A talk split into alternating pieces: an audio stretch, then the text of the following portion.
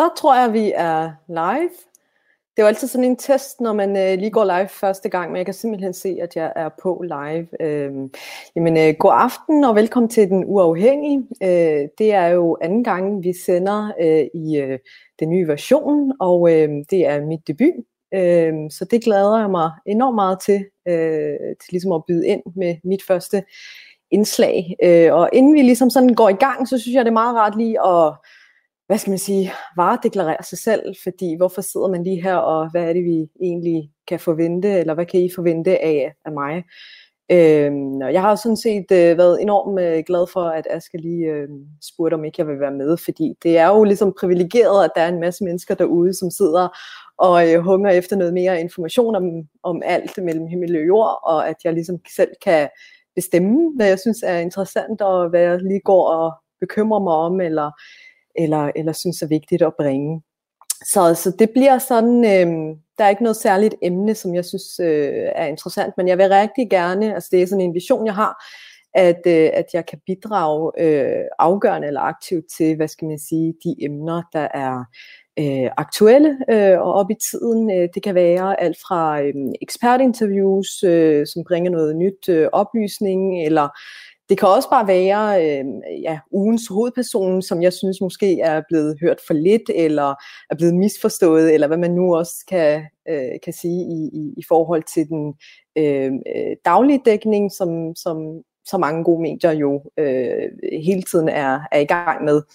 Øhm, så så øh, jeg kommer ikke til at debattere herinde, jeg kommer til øh, at, at stræbe efter at lave det, som vi... Øh, kalder såkaldt objektiv journalistik. Altså jeg stræber ligesom efter at lave interviews, hvor jeg kan være øh, i opposition til den, som, som sidder der, eller ligesom være en, en slags modvægt og stille nogle øh, øh, dybdegående eller nogle øh, kritiske spørgsmål til, til den, der ligesom er med. Nok om det. Jeg tager faklen videre sådan lige i aften øh, fra Asger og, øh, og øh, taler videre omkring corona, fordi at jeg sad jo øh, for nogle uger siden, og øh, jeg følger jo tæt med i øh, nyhedsstrømmen og, øh, og faldt over en historie om, at øh, sundhedsmyndighederne i virkeligheden øh, kan kræve af, af, af folk, altså af coronasmittede, at de øh, fortæller, hvem, og, øh, hvem de har været sammen med, og hvor de har været, hvis... Øh, øh, hvis man er coronasmittet. Øh, og hvis ikke man gør det, så får man en bøde, og så kom jeg til at tænke på, altså det, det er jo ikke sådan normal procedure, øh, og der er jo ikke rigtig noget, der er normalt under de her øh, coronatider. Så hvad er det, vi øh, kan blive presset til eller tvunget til i de her nye tider? Øhm, og, og det vil jeg ligesom undersøge nærmere, og det gængste svar er jo selvfølgelig, at det er jo i forbindelse med hastelovgivningen, at vores hverdag har forandret sig, og at der er kommet nogle nye øh, love, som gør, at myndighederne og regeringen især, Kan, kan, kan gå ind og, og hvad skal man sige, bestemme nogle ting, som de normalt ikke altså bestemmer. Øh, blandt andet, ja, øh, hvem vi har været sammen med, og hvor vi bevæger os og den slags. Øh, men det gjorde, gjorde en lille smule ondt i maven, og jeg blev i hvert fald lidt bekymret. Den her hastelovgivning, som man kalder den, som blev stemt øh, øh, hurtigt igennem Folketinget, enstemmigt, øh, en gang i marts måned, øh, altså skal man være bekymret for den, fordi den har åbenbart vidtrækkende øh, konsekvenser, og Magnus Heunicke, som er vores sundhedsminister, har jo, er jo blevet omtalt som øh, den mest magtfulde sundhedsminister i nyere tid. Øhm, og hvad, hvad betyder det? Altså er det noget, jeg skal orientere mig om, eller, eller skal jeg bare, hvad skal man sige, være autoritetstro, og så følge regler, og det skal man selvfølgelig, men, men, men skal, man, skal man forholde sig kritisk til nogle af tingene, og øh, hvad betyder det for mig? Øhm, Og så har jeg selvfølgelig fundet øh, Danmarks øh, bedste ekspert til ligesom at svare på det, på lige præcis det. Øh, og ham bringer jeg lige øh, frem her på skærmen, så I også kan se ham. Det er, jeg skal give ham også lige lov til at tale, så sådan, så er du med på, øh, på billedet og, øh, og lyd. Øh, Jens Elo Rytter, du er juraprofessor ved Københavns Universitet, og så er du førende ekspert i friheds- og menneskerettigheder. Og så er du også formand for et panel øh, af førende jurister nedsat af J Y F, som, som skulle kigge på den her øh, hastelovgivning, som blev øh, vedtaget, øh, og som i forbindelse med, at Mette Frederiksen ligesom lukkede landet ned. Øh, og det er sådan set derfor, at du er interessant i dag. Det er jo fordi, at øh, du har siddet øh, og med en masse, hvad skal man sige, kloge hoveder og har kigget i dybden omkring den her hastelovgivning. Og vi har hørt det så mange gange, hastelovgivningen. Så jeg vil egentlig gerne til start sådan lige høre, altså hvad går det ud på? Hvad, hvad betyder det? Hastelov, det betyder bare, at normalt så tager det i hvert fald en måned at lave en lov i Folketinget. Og øh, i det her tilfælde, der øh, havde man øh, mindre end et døgn til at få gjort den her lov færdig. Så det kan man virkelig kalde en hastelov, og det betyder jo rigtig meget for, hvor grundigt man kan øh, belyse øh, de problemer, som man skal forholde sig til som politiker. Altså, du kan få et lidt bedre beslutningsgrundlag, hvis du har en måned øh, til at komme hele vejen rundt i hjørnerne, end når du har et sted mellem tolv og fireogtyve timer til at gøre det. Mm.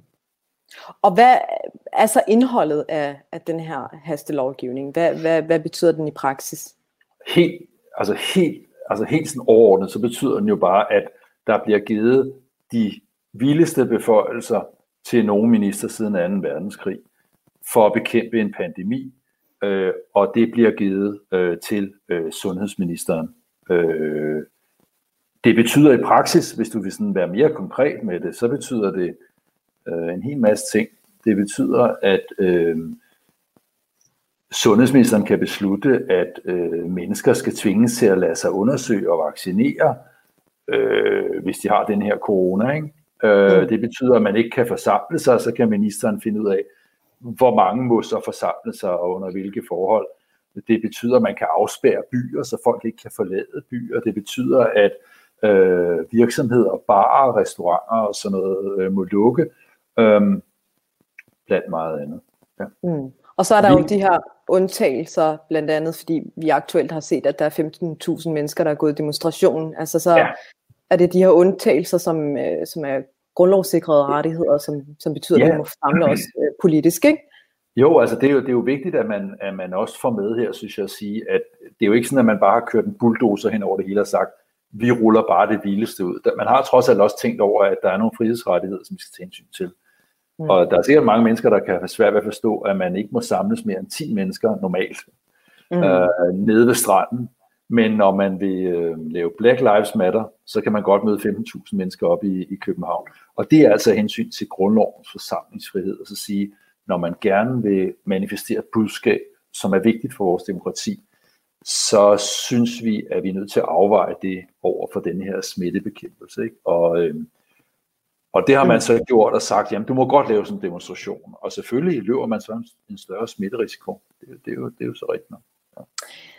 Berlingske har jo dækket øh, det her emne, altså det her spørgsmål om vores ret, altså om, om vi skal være bekymrede for vores retssikkerhed. Og de har jo også interviewet dig og øh, også forsøgt at finde ud af, jamen hvad, altså, øh, hvad er der op og ned øh, i, i den her sag. Så jeg, så, så jeg er egentlig ret tryg ved, at de øh, har bolden og, og, og holder øje med, med situationen, om, om, om mm. øh, politikerne misbruger de her magtbeføjelser, de har fået. Mm. Men du og øh, det her panel, som er blevet nedsat, øh, mm. har i overvejende grad været ude og kritisere Øhm, den her hastelov, som er blevet øh, stemt igennem, og har sagt, at den, den, er, den er for øh, at dele af den er øh, uproportionel med, med virkeligheden, altså med, med coronasmitten øh, og, og, og hvad skal man sige øh, faren. I har sådan ligesom været ud og, og kritiseret den hæftigt. Hvad er det, I er bekymret for? Altså hvad er det, vi, vi, vi, er, vi bliver udsat for? Altså det er jo ikke, det synes jeg ikke er et helt rammende billede. Altså vi har kritiseret nogle ting, men lad mig lige starte med at sige, at, at det her jurapanel jo grundlæggende har forståelse for, at man er nødt til at gøre noget, noget særligt i den her helt ekstraordinære situation, og også gøre det hurtigt. Og mange af tiltagene kan, kan synes fornuftige. Jeg tror, det som mange i jurapanelet, og også flertallet, øh, oplevede, det var, at man i kampens hede har snedet noget symbolpolitik, øh, og, og måske nogle lidt billige politiske point, ind i den store, flotte coronapakke. For eksempel sådan noget med, at det pludselig kunne give to til fire gange øh, den normale straf og stjæle noget håndsprit. Det var ikke tilsyneladende et problem, der, der fandtes ude i virkeligheden, øh, men man, øh, jeg tror, at mange jurapanelet oplevede, at man profiterede på en folkestemning. Øh, og, og, og det er et eksempel. Der var også noget med at udvise udlændinge, som havde øh, begået sådan nogle, noget coronakriminalitet. Øh, der, der, der, sådan nogle ting, der tænker jeg, at, at der sniger sig måske noget populisme øh, ind i den her ellers ret alvorlige situation. Øh, og så er der nogle andre tiltag, hvor man kan diskutere, øh, om man er gået for vidt. Altså for eksempel i forhold til, om vi kan få lov at, at, at samle os. Øh, hvor det handler lidt om, øh, hvem er det, der har, hvem er det, der har øh, truffet beslutningen, og hvad for et grundlag har de truffet den på. Sundhedsmyndighederne sagde øh, i starten i hvert fald jo ikke, at, at man skulle, de anbefalede ikke i starten, at man skulle gå ind og forbyde folk at forsamle sig. Det var egentlig en politisk beslutning. Mm. Men er det jo ikke, det er jo, altså Mette Frederiksen har jo ligesom været ude at sige, at det hele er en politisk beslutning. Altså det mm. hele baserer sig på en politisk beslutning.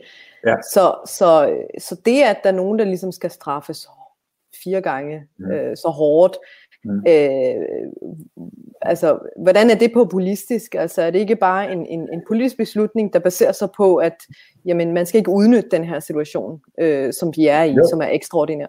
Jo, det kan du godt sige, men, men, men, men det er lidt usædvanligt, at man går ind øh, og regulerer et, et strafniveau for en helt, altså i en helt speciel sammenhæng, hvor det handler om corona. Altså de har jo, det er jo, det er jo, aldrig, det er jo aldrig tilladt at stjæle noget fra andre. Øh, mm. Men det her med, at man gør det til noget helt særligt skærpende, at vi er i den her coronasituation, øh, det oplevede også Dommerforeningen, altså som jo sådan set er en, er en ret seriøs forening af dommer i Danmark. De oplevede det også som en, øh, en underlig øh, politisk indblanding i, øh, hvad skal vi sige, de normale øh, måder at gøre tingene på. Det man jo sige, at det er jo en ekstraordinær situation. Altså, der har lige tikket en nyhed i dag om, øh, om to øh, øh, virksomhedsejere, som er blevet øh, sigtet for svig med offentlige midler øh, for mm. cirka en komma syv millioner kroner, og at politiet øh, betragter det som øh, af særlig grov karakter. Mm. Øh, netop fordi, at, at det er øh, nogle midler, som er blevet givet ud i forbindelse med den her løn, lønkompensationsordning. Så det er jo i, i kontekst af, af corona, og derfor så risikerer de jo også at få fire gange, øh, fire dobbeltstraf. Øh, mm. Altså kan man ikke øh, øh, som jurist se øh, rimeligheden i, og at folk ligesom skal være, øh, øh, hvad skal man sige, ekstra bange for, Og, øh, og, og, og begå helt almindelig krim, eller altså kriminalitet i det hele taget, det som, som nogen jo alligevel begår.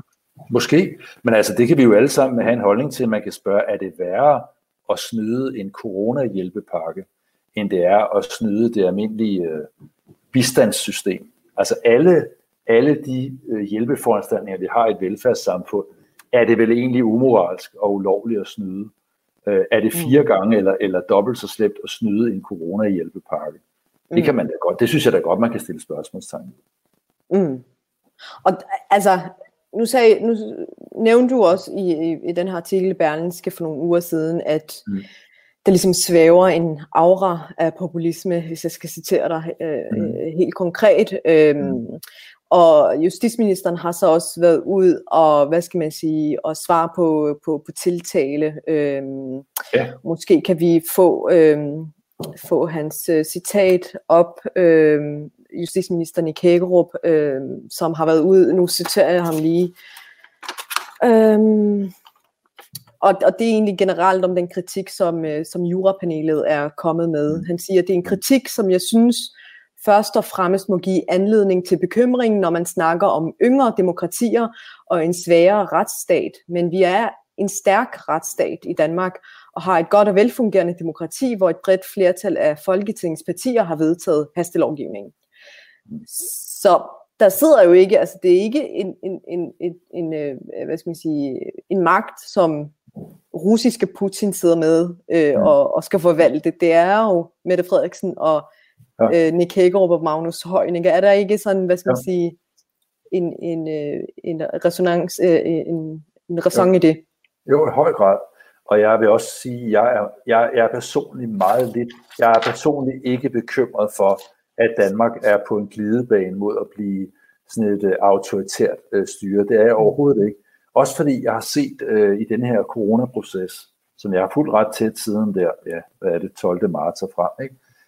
at det starter måske nok et sted, hvor vi alle sammen, øh, også politikerne, er super stressede og tenderer mod panik. Men meget, meget hurtigt, så finder den kritiske stemme, også hos oppositionen, den, den, den, den finder jo vej igen. Øh, og og, og de, de, de traditionelle mekanismer kommer, altså også medierne, som også var lidt paralyseret i starten, synes jeg. Mm.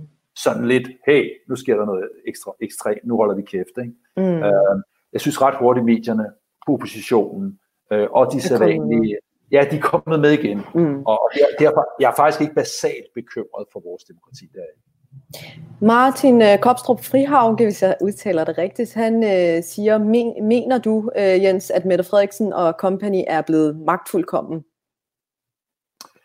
Øh, det er et rigtig godt spørgsmål, øh, og jeg vil sige på den øh, korte bane, så tror jeg nok vil sige ja.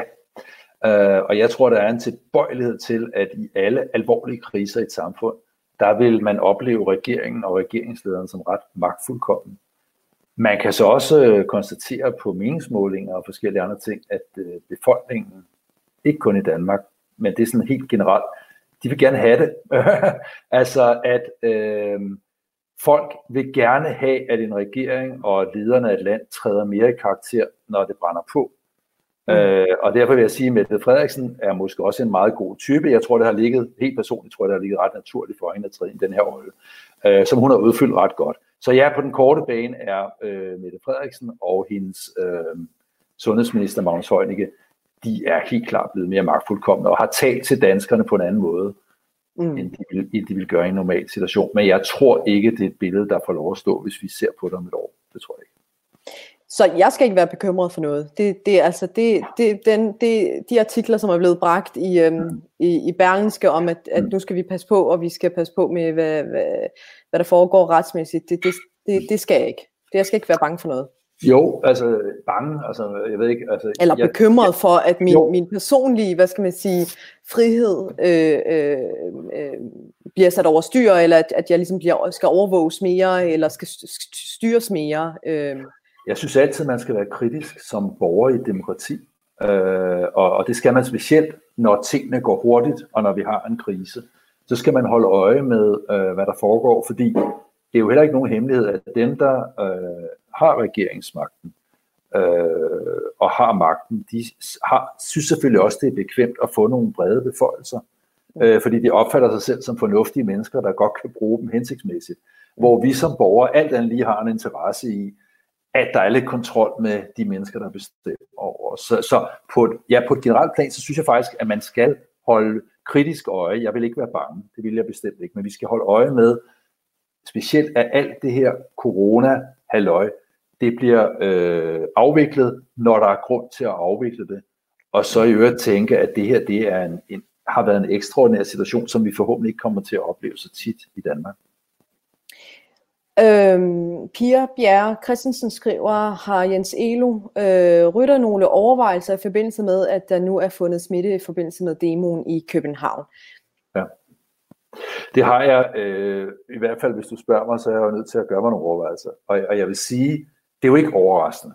Det er jo ikke overraskende, at når femten tusind mennesker går tæt sammen og, og, og råber Black Lives Matter, at så er det øh, virkelig et hotspot for coronasmitte. Og det har man altså valgt politisk at sige, at det skal vi have lov til. Jeg synes faktisk godt, man kan diskutere, hvor den balance går. Fordi der skal der sikkert også være nogle af dem, der ikke har behov for at gå på gaden og demonstrere for Black Lives Matter, som siger, okay, jeg har været afskåret fra at kramme alle mulige mine børnebørn, og jeg har ikke måttet gå på stranden tyve mennesker sammen. Og nu kan folk så bare gå amok femten tusind på en gang og lave en kæmpe smittehotspot. Hvor er balancen i det? Så jeg, jeg, synes, jeg synes virkelig, det er noget, vi alle sammen kan have en holdning til. Jeg, jeg, jeg er sikker på, at, at embedsmænd og politikere, der har været involveret i at sige demonstrationer, dem gør vi undtagelse for. Men nu er du friheds- og menneskerettighedsekspert. Ja. Mm. Ja. Jeg tænker, er det det værd? Ja. Altså, nu stiller jeg øh, ja. folk et spørgsmål. Er det det ja. værd at demonstrere for øh, menneskerettigheder, i det her tilfælde øh, øh, sorte menneskers øh, rettigheder i en situation som corona?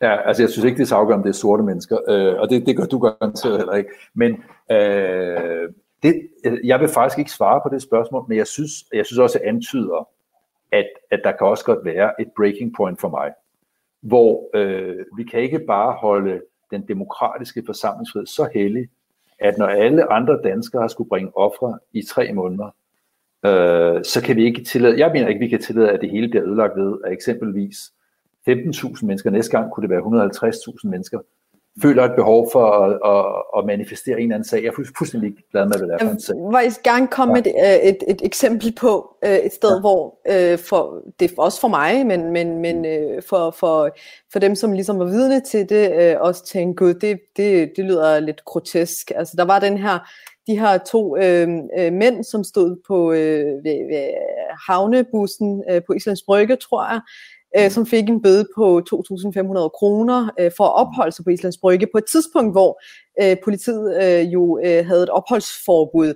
Og det er jo sådan noget, der ligesom kan få folk helt op i det røde felt. Altså, øh, man står der og venter på bussen, man kan jo ikke rigtig gøre andet, øh, kan man sige. Altså, hvor er øh, menneskers øh, hvad skal man sige, smertegrænse? Altså, hvornår er nok nok øh, i forhold til Øh, hvad, vi, hvad vi gør, og så i forhold til, hvad, hvad regeringen bestemmer over, øh, at vi skal gøre. Mm.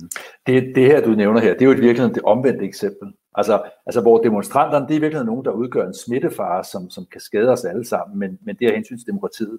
Så er det her jo noget, hvor alle sidder og tænker, ja, altså, er det ikke lidt absurd, at man giver bøder til to mennesker, der står og venter på en bus? Mm. Der, var også en, der var også en kvinde, tror jeg, med to børn, som havde sådan på en eller anden måde forvildet sig ind på Islands Brygge under et opholdsforbud, fik en bøde og kom i, kom i medierne. Mm. Øh, jo, jo det, virker, øh, det virker lidt underligt, men man kan jo også sige, hver gang du laver sådan en generel regel, så vil det jo altid være absurd at håndhæve den i sådan konkret. Hvis du siger, der er et opholdsforbud på Islands Brygge, som er et rimelig pænt stort område, så hvis en person sniger sig derind, så kan alle jo se, at den person er jo ikke til smittefare for nogen. Mm. Men der er det nu engang sådan med regler, at de gælder ligesom for alle. Så hvis du, hvis du laver et opholdsforbud, så kan du ikke sige, at nogen må godt gå derind, og nogen må ikke. Så skal du have billet til at komme på Islands Brygge. Det bliver jo, jo, jo, men vi har også set, eller jeg har selv oplevet det der med at cykle mm. uden lygter, øh, mm. og blive, ja. hvad skal man sige, hvor, hvor politiet har stoppet mig og sagt, gider du lige, ja. tager dig sammen, øh, ja. og så ikke fået en bøde, men, mm. men fået sådan en reprimande, ikke? Altså, jo. Øh, jo. Jo, er det ikke sådan en... Altså, Jo, jo, jo. Altså, du, du, du fortsætter, at der kunne have været sådan lidt større musikalitet eller fleksibilitet med at sige, okay, vi, øh, vi snakker lige med folk og siger, prøv at høre, du er nødt til at gå, der er et ophold. Det er det, du mm. siger, ikke? Behøvede man, behøvede man at være så øh, hård? Jeg, jeg, ja. Det kan jeg faktisk godt forstå. Og der, det har jeg også øh, forstået, at der har politiet også oplevet, at det var, det var et politisk pres. Mm. Øh, for at nu skulle de statuere et eksempel.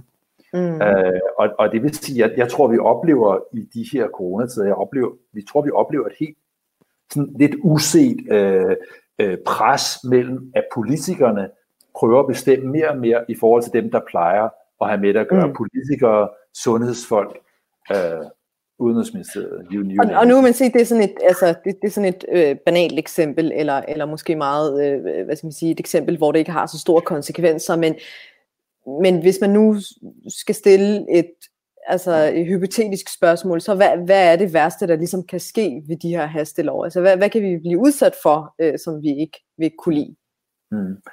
Tror du? Hvis du tænker, hvis du tænker, altså hvis du tænker på, hvad, der, hvad det værste var, der kunne ske helt konkret, så mm. har jeg faktisk, jeg, jeg tænkt personligt på øh, meget tidligt i processen, øh, om, om Mette Frederiksen også ville trykke på den knap, der hedder udgangsforbud. Ja. Og så sige, nu, nu spreder den her smitte sig hurtigt. Det er ikke nok, at vi lader være med at samles. Vi skal simpelthen blive hjemme alle sammen, næsten fireogtyve timer i døgnet, som de har skullet i flere lande, Frankrig, Spanien osv. Øh, så vidt jeg kan læse epidemiloven, så er der faktisk noget, der minder om en hjemmel til at gøre det. Jeg er ikke engang sikker på, at politikerne ved, at de har sagt ja til det. Mette Frederiksen har ikke trykket på knappen, skal jeg sige.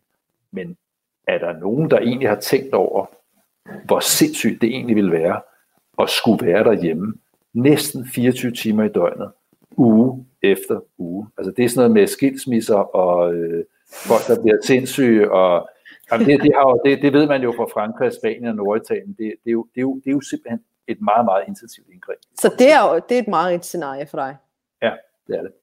Ja, burde man gøre oprør mod det? Altså ligesom lave en demonstration og, og gøre oprør med det, og mod det, synes du? Jeg tror, jeg tror det bliver enormt svært at samle øh, folk til en demonstration øh, imod noget, som ikke er blevet brugt.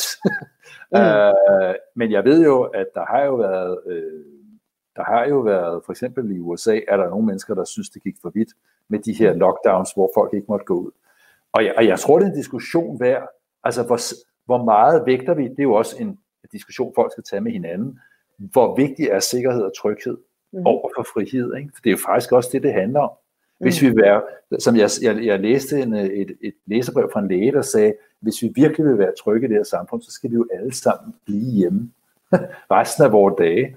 Og, og det er jo heller ikke noget liv, kan man sige. Et spørgsmål. Kan man forestille sig, at nogle af disse særregler, spørger Martin øh, Kopstrup Frihavn, som er blevet vedtaget i Folketinget i forbindelse med coronakrisen, at de vil fortsætte, øh, når krisen er overstået? Det er et rigtig godt spørgsmål, Martin, og øh, til november, der skal, der skal Mette Frederiksen og hendes minister fremsætte øh, et forslag til det, de regler, der skal, der skal træde i stedet for det her, fordi de regler, vi har nu, de udløber faktisk til marts. Og mm. jeg, tror, jeg tror, at det er meget realistisk, at, øh, at regeringen i hvert fald vil forsøge at få mange af de her regler gjort mere permanente, øh, fordi man vil sige, de her regler har vist, at de har virket, de har vist, at vi kan reagere hurtigt og effektivt, øh, for vi har jo faktisk øh, været ret effektive i forhold til den her corona i Danmark indtil nu. Så ja, jeg tror meget af det vil blive videreført, hvis, hvis det står til Mette Frederiksen. Og hvad er problemet ved det? Øh, det ved jeg ikke, om det er et problem. øh, det, det er dig, der siger, det er et problem. Øh, det er i hvert fald en meget vidtgående lovgivning, vi har. Mm. Og vi har lagt nogle meget vidtgående beføjelser på det politiske niveau, som hidtil har ligget meget på det faglige niveau, altså hos sundhedsfolk.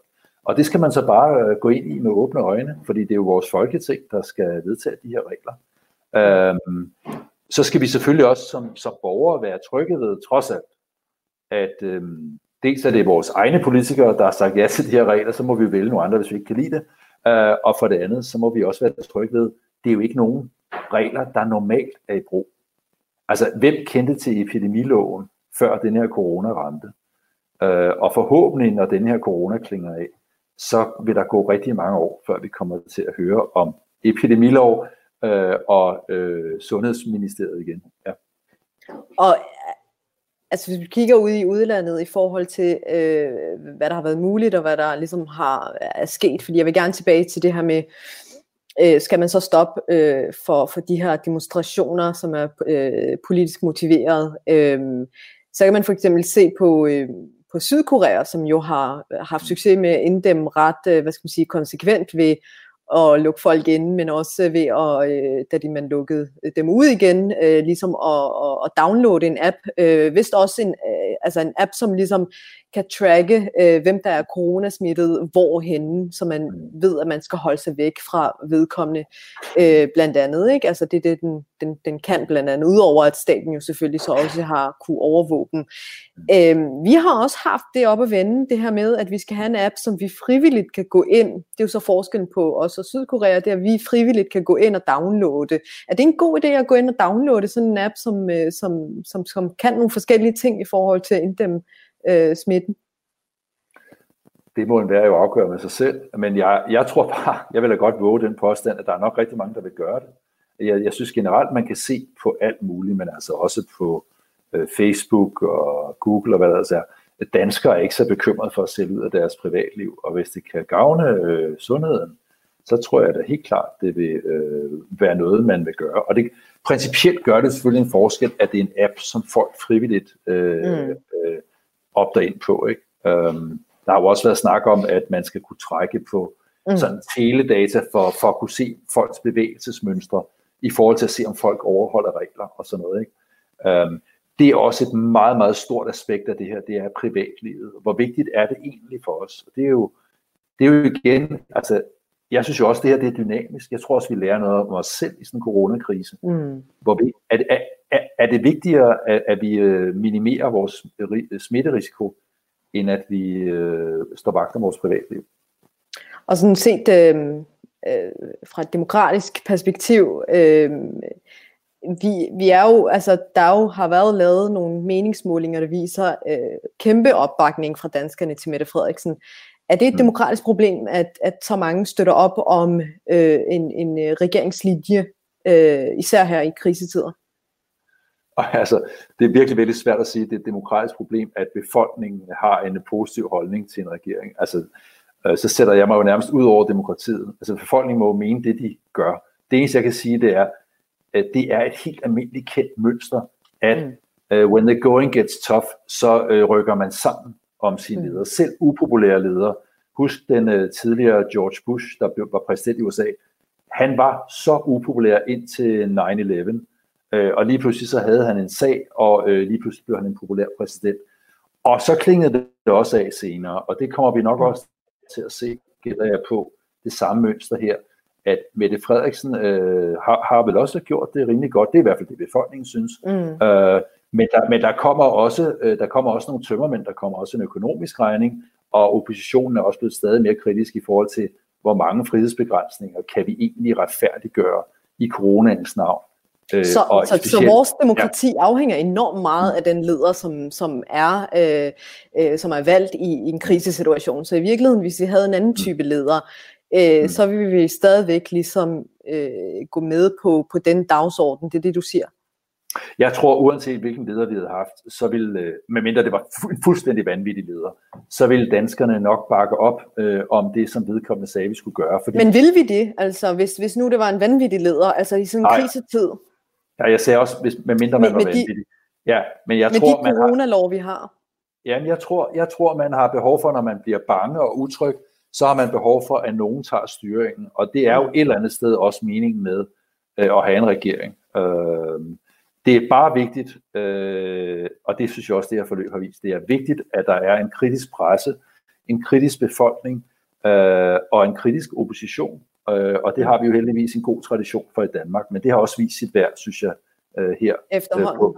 Ja. Efterhånden. Det, det, det gik langsomt i starten, det vil jeg sige. Ja, okay. Men øh, jeg tror, jeg øh, indtil videre har fået øh, lidt svar på tiltale.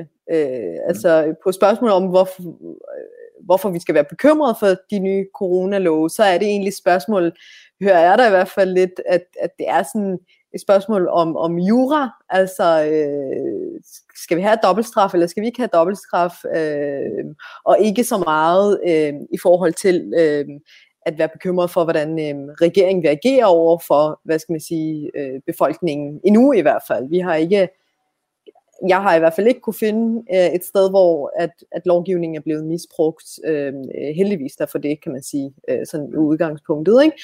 Så, så, så jeg kan fuldstændig aflive Berlingskes øh, artikel om, at øh, vi skal være øh, bekymret for den der hastelovgivning. Vi skal være vakse omkring den, og vi skal...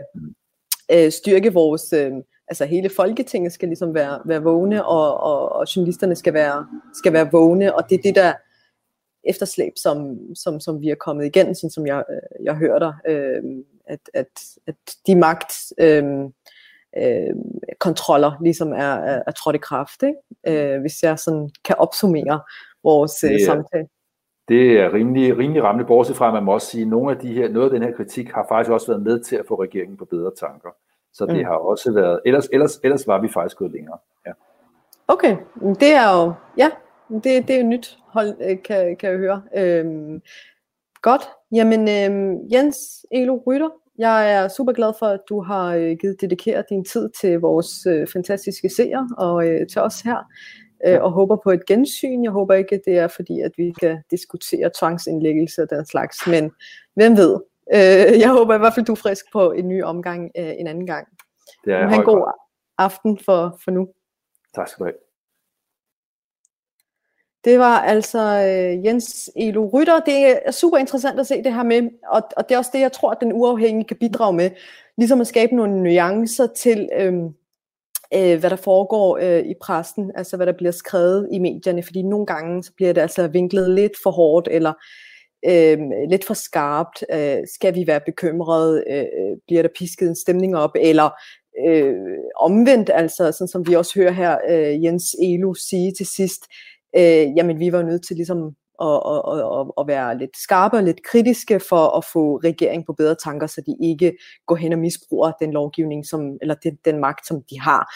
Så, så, så det synes jeg er læringen fra øh, den her, hvad skal man sige, session, at øh, der er så flere nuancer øh, i det, man læser, og i de budskaber, som selv øh, topjurister også øh, udsender.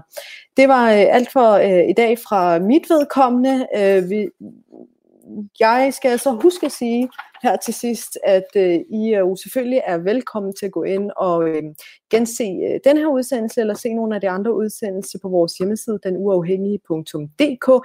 Vi er jo et uafhængigt medie, det vil sige, at der ikke er rigtig nogen andre end jer, der betaler os for det, vi laver, og det betyder, at vi har frie rammer til at gøre præcis, hvad vi har lyst til. Så hvis I synes, at det I ser og hører er fedt, så kan I gå ind og donere også et mindre beløb i form af et abonnement, også ind på hjemmesiden.